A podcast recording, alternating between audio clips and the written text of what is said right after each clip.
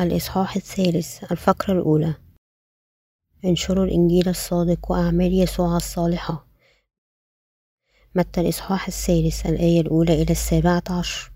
وفي تلك الأيام جاء يوحنا المعمدان يكرس في برية اليهودية قائلا: توبوا لأنه قد اقترب ملكوت السماوات، فإن هذا هو الذي قيل عنه بإشعياء النبي القائل: صوت صارخ في البرية، أعدوا طريق الرب، اصنعوا سبله مستقيمة. يوحنا هذا كان لباسه من وبر الإبل، وعلى حقويه منطقة من جلد. حينئذ خرج إليه أورشليم وكل اليهودية وجميع القرى المحيطة بالأردن، واعتمدوا منه في الأردن معترفين بخطاياهم. فلما رأى كثيرين من الفريسيين والصادوقيين يأتون إلى معموديته، قال لهم: يا أولاد الأفاعي، من أراكم أن تهربوا من الغضب الآتي؟ فاصنعوا أسمارا طريق بالتوبة، ولا تفتكروا أن تقولوا في أنفسكم: لنا إبراهيم أبا، لأني أقول لكم أن الله قادر أن يقيم من هذه الحجارة أولادا لإبراهيم. والآن قد وضعت الفأس على رأس الشجر، فكل شجرة لا تصنع ثمرا جيدا تقطع وتلقى في النار. أنا أعمدكم بماء للتوبة، ولكن الذي يأتي بعدي هو أقوى مني، الذي لست قاهرا أن أحل حذائه. هو سيعمدكم بالروح القدس ونار، الذي فرشه في يديه وسينقي بيدره ويجمع قمحه إلى المخزن، وأما التمن فيحرقه بنار لا تطفأ. حينئذ جاء يسوع من الجليل للأردن إلى يوحنا ليعتمد منه، ولكن يوحنا منعه قائلا: أنا محتاج أن أعتمد منك وأنت تأتي إلي. فأجاب يسوع وقال له: اسمح لي أنه هكذا يليق بنا أن نكمل كل بر.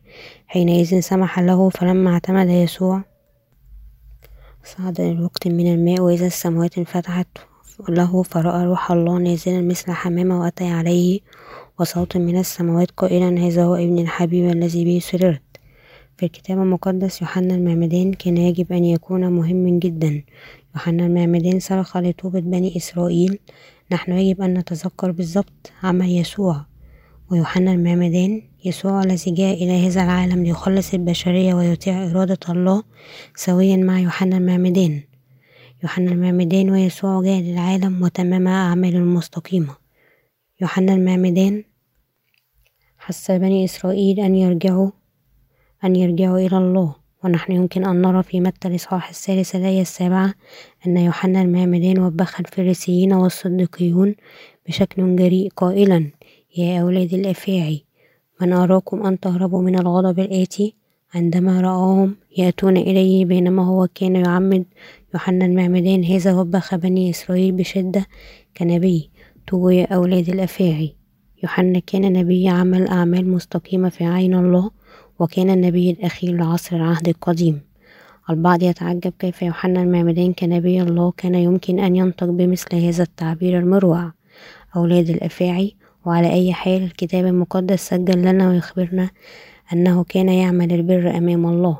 كل الأنبياء يجب أن يكونوا أناس يمكن أن يصرخوا لأجل عمل بر الله، وهنا مرة أخرى تمت أعمال البر أيضا بيوحنا المعمدان ثم كان يسوع. في الكتاب المقدس الصادقيون هم سياسيون العالم، يضعون تأكيد أكثر على سياسة العالم من خدمة الله. على أي حال، الفريسيون كانوا الزعماء الدينيين المحافظين في نفس الوقت. قالوا إنهم وثقوا بكلمة الله كما هي، لكنهم أنكروا يسوع. الله قد غضب بشدة عندما رأى هؤلاء الناس في عيون الله. هل هؤلاء الناس أشرارا أم لا؟ إن الفريسيين والصادقين هم أناس أشرار في عيون الله. الفريسيين لم يؤمنوا بيسوع كالمسيح، لهذا إنه صحيح عندما يوحنا المعمدان دعاهم ذرية الأفاعي. يوحنا المعمدان بعد ما ساومها مع الرجال الدينيين في ذلك، بدلا من المساومة مع الفريسيين والصادوقيين، حاول أن يحولهم بواسطة توبيخهم كذرية الأفاعي. يوحنا المعمدان علم الناس إنهم أرادوا أن يرجعوا إلى الله فيجب أن يتوبوا، وأن التوبة لم تكن كافية، لكنهم احتاجوا أن يكون عندهم ثمار للتوبة، وأنهم في حاجة أن يتحولوا عن الشر. وعلى سبيل المثال، هم يجب أن يرجعوا ويعيدوا كل الأموال التي استغلوها. إذا هم يمكن أن يرجعوا إليه للمعمودية ويعودوا إلى الله. عندما نستمع إلى طلباته، نحن يمكن أن نرى بدون شك أنه كان خادم مرسل من الله في الوقت الذي ظهر فيه يوحنا المعمدان، كان وقت بداية خدمة يسوع المسيح العامة. كان إعلان يوحنا المعمدان ليساعد عمل يسوع في ذلك الوقت. هناك ما سبق أن كان الأنبياء إلى الله لحوالي 400 سنة في بني إسرائيل. إذن ظهور يوحنا المعمدان كان فرصة أيضا لبني إسرائيل أن يسمعوا تدبير الله وصوته. يوحنا صرخ: يا أولاد الأفاعي توبوا وعودوا إلى الله، تحولوا عن عبادة الأصنام. تحتاجون أن تتركوا الآلهة الأجنبية وترجعوا إلى الله لتتجنبوا دينونة الله. كان بركة عظيمة لبني إسرائيل أن خادم الله يمكن أن يوبخهم وينصحهم مثل هذا. كل أمة إسرائيل قد هزت بواسطة نداءات يوحنا المعمدان، ورؤساء الكهنة الصادوقيون والفريسيون أتوا ليوحنا المعمدان ويتوبوا ويرجعوا إلى الله.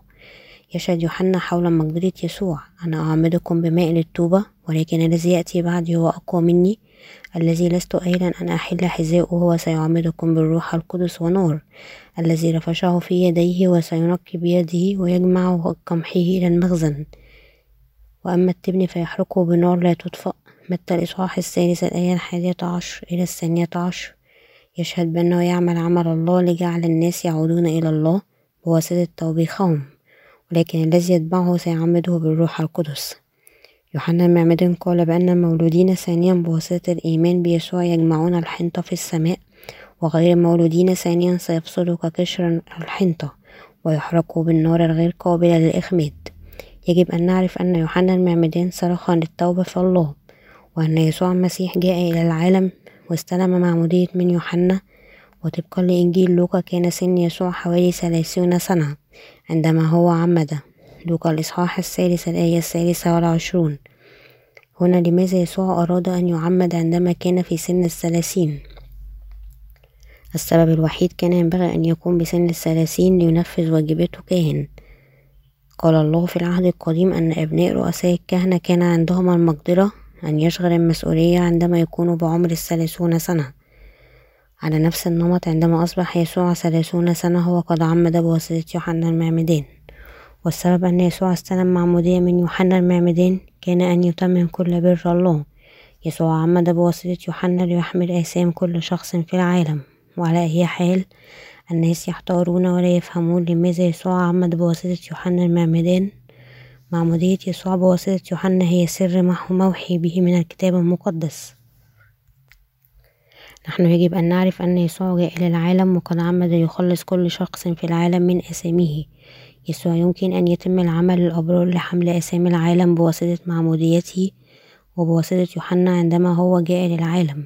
إن العمل الأبرار هو أن يسوع يحمل آثام العالم بشكل نهائي بواسطة معموديته من يوحنا. معمودية يسوع كانت ليتمم كل بر الله، وكانت إرادة الله السارة. ربنا جاء للعالم ليخلصنا من آثامنا، وهو عمد ليحمل آثامنا بشكل نهائي بواسطة المعمودية وموته. الرب حمل آثام العالم مرة للكل. من متى الإصحاح 3 الآية 15. كل البر يعني أن يسوع يحمل كل آثام العالم بواسطة معموديته بواسطة يوحنا، ومات على الصليب في ذلك الوقت، وحمل يسوع آثام العالم.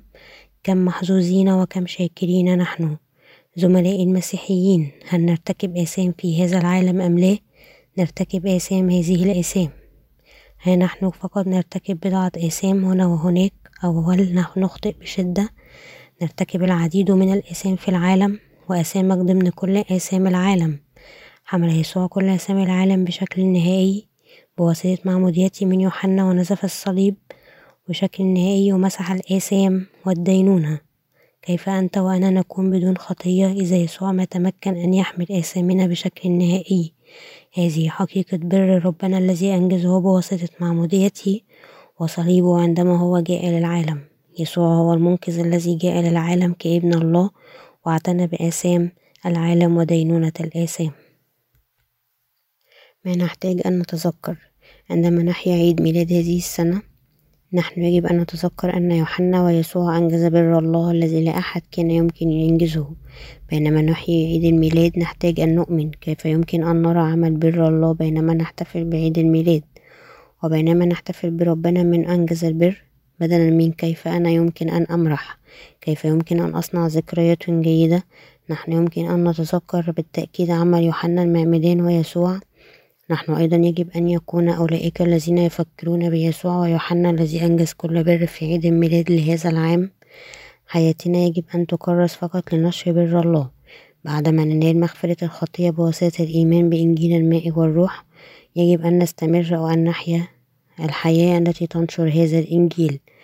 ماذا نكون إذ نحن لا نقدم أنفسنا لأجل هذه الخدمة الجليلة لنشر إنجيل الماء والروح؟ وكيف نتوقع الله أن يعطينا بركته إذ نحن لا يمكن أن نشارك في هذه الخدمة الأبرار؟ يجب أن نشارك حيث أننا نعرف بأن يسوع خلصنا بواسطة حمل كل آثام البشرية. أليس من الضروري أن ينشر إنجيل الماء والروح في جميع أنحاء العالم؟ هل يمكن أن نحن نعمل أعمالا مستقيمة طبقا للجسد؟ هل نتجنب ارتكاب الخطية بواسطة محاولة عدم فعلها؟ كيف يمكننا أننا نحن الناقصين نحيا الحياة الأبرار بعد استلام مغفرة الخطية؟ أليس من المحتمل بواسطة نشر إنجيل الماء والروح هذا الذي يخلصنا من آثام العالم؟ العمل الأكثر استقامة لنا في العالم هو نشر إنجيل الماء والروح. ما هو بر هو أن نكرس كل قلوبنا وطاقتنا في نشر إنجيل الماء والروح مهما كان مظهرك. الله فقط سيكون مسرور عندما أنت تدخل في عمل نشر إنجيل الماء والروح. ما عمله بعد قليل عندما يسوع قد عمد، قال لا إنه يليق أن نتمم كل بر، ثم سمح له. متى الإصحاح 6 الآية 15. هذه كلمات الشهادة التي تخبرنا أن يسوع حمل آثام العالم التي ارتكبناها بواسطة المعمودية التي استلمها من يوحنا المعمدان. وعندما يسوع عمد بواسطة يوحنا، كل آثام العالم عبرت إليه بشكل نهائي.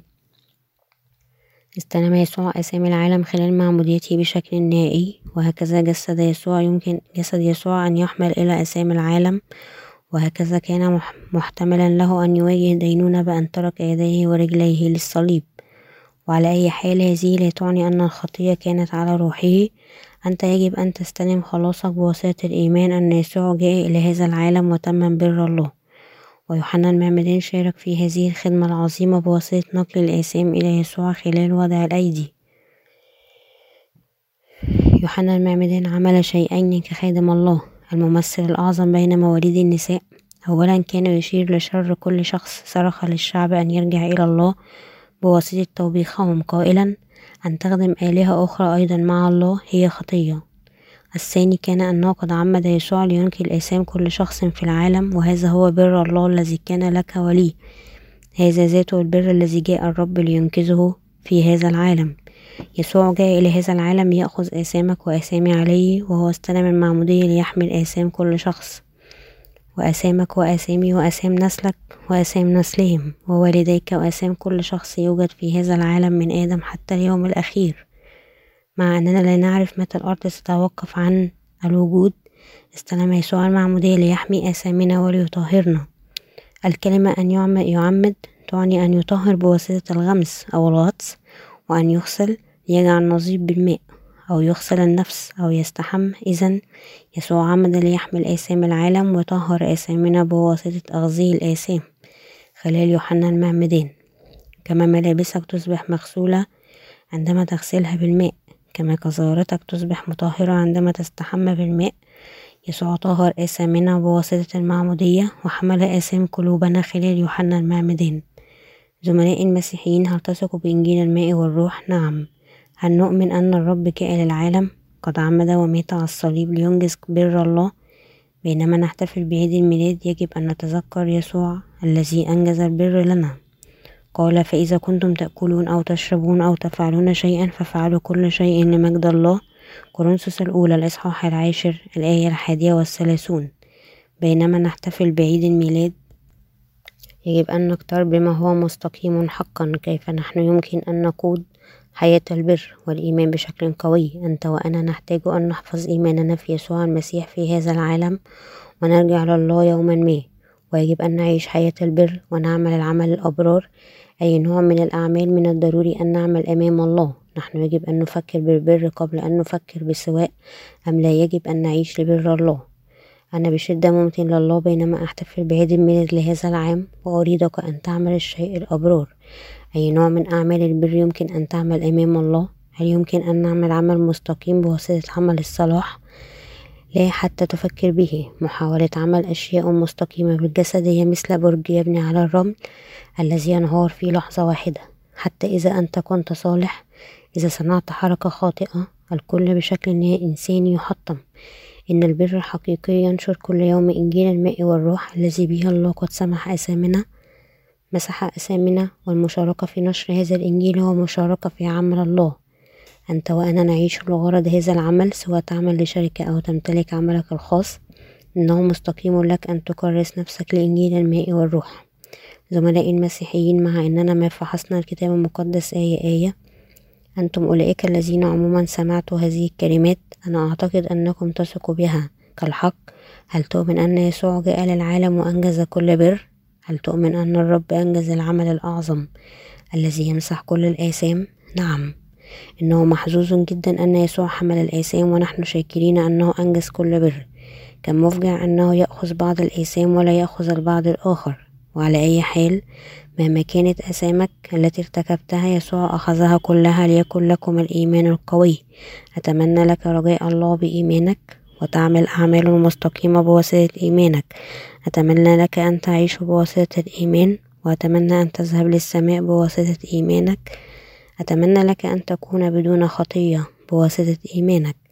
أتمنى أن تنال الروح القدس بواسطة ثقتك بالإنجيل الحقيقي للماء والروح. أشكر الله مرارا وتكرارا حقا لأنه أثق بإنجيل الماء والروح. أيها الأحباء، هل تثقوا بإنجيل الماء والروح؟ نعم، أنا أتمنى أنكم جميعا تكونون الذين يثقون بإنجيل الماء والروح عندما حقا نحتفل بعيد الميلاد. هللويا.